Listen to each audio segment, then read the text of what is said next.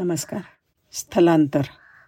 आपण नेहमी ऐकतो पाहतो आपल्याला माहिती आहे की माणसं खेड्याकडून शहराकडे स्थलांतर आणि देशांतरसुद्धा करतात. जनावरंसुद्धा स्थलांतर करतात पाणी आणि अन्नाच्या शोधात. आणि पक्ष्यांचं स्थलांतर हा तर एक नैसर्गिक चमत्कार आहे. स्थलांतरित पक्षी शेकडो आणि हजारो किलोमीटर उड्डाण करतात. सर्वोत्तम पर्यावरण असलेली परिस्थिती आणि निवासस्थान हे ते शोधून काढतात. भरपूर अन्न चांगलं तापमान आणि सुरक्षितता. अशा ठिकाणी ते अंडी घालतात आपल्या पिल्लांना जन्म देतात आणि वाढवतात. बहुसंख्य पक्षी हे उत्तरेकडून दक्षिणेकडे हिवाळ्यामध्ये स्थलांतर करताना दिसतात. आज आपण बघणार आहोत ते गोल्डन प्लोव्हर ह्या पक्ष्याविषयी. मराठीमध्ये त्याला म्हणतात सोन चिखल्या हा पक्षी छोटा असतो.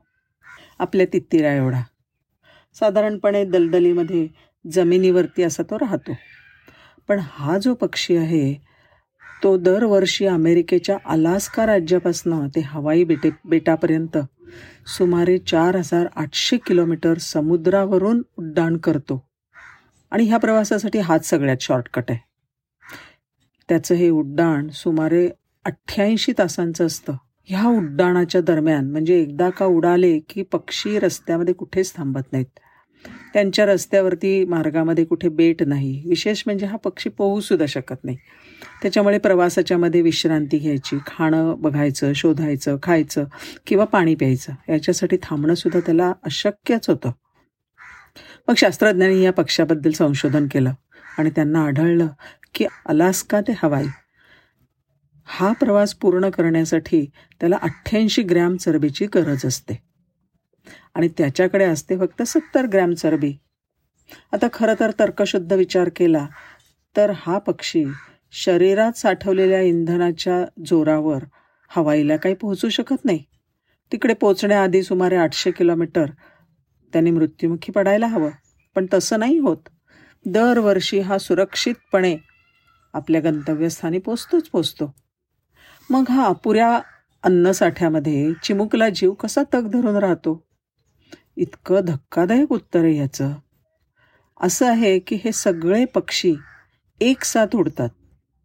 एका लयीत एकाच ठिकाणी एकाच उंचीवर असं उडतात. उड्डाणाच्या वेळेला ते व्ही आकाराची साखळी बनवतात. उडत असताना ते आळीपाळीने त्यांच्या जागा बदलतात. कोणी व्हीच्या एका बाजूला कोणी दुसऱ्या बाजूला कोणी पुढच्या बाजूला असं करून त्यांच्या त्या जागा बदलत राहतात. एकटाच पक्षी जर उडला तर त्याला हवेच्या दाबाचा एकट्याला सामना करायला लागतो. पण तेच एकत्रितपणे बाणाच्या टोकासारख्या आकारामुळे त्यांना प्रत्येकाला हवेच्या दाबाचा वेगळा सामना नाही करावा लागत. उड्डाण सहजपणे होतं. आपल्या ऊर्जेची तेवीस टक्के बचत ते यशस्वीरित्या करतात. त्याच्यामुळे हवाई बेटावर पोचले तरीसुद्धा त्यांच्याकडे सहा ते सात ग्रॅम अतिरिक्त चरबीचा साठा असतो. हे राखीव इंधन ते खराब हवामानाच्या परिस्थितीत वापरतात. आता सांगा बरं हे पक्षाचं वागणं पक्षाला सुखरूपपणे एकीकडनं दुसरीकडे चार हजार आठशे किलोमीटर घेऊन जाणं हे ईश्वराच्या शक्तीचंच प्रदर्शन नाही का? एवढा लांब प्रवास करण्यासाठी आपलं वजन किती असायला हवं? आपल्या शरीरात चरबीची किती गरज आहे? हे पक्षाला कसं कळतं? आकाशात नेमका कोणचा मार्ग घेतला की कमीत कमी अंतर जावं लागतं? हे त्याच्या त्यांच्या कानामध्ये सांगणारं कोणीतरी असलंच पाहिजे. जसं आपल्याला गुगल मॅप्सची जी पी एस गर्ल सारखी सांगत असते. रात्रीच्या अंधारामध्ये रडारशिवाय किंवा दीपस्तंभाशिवाय.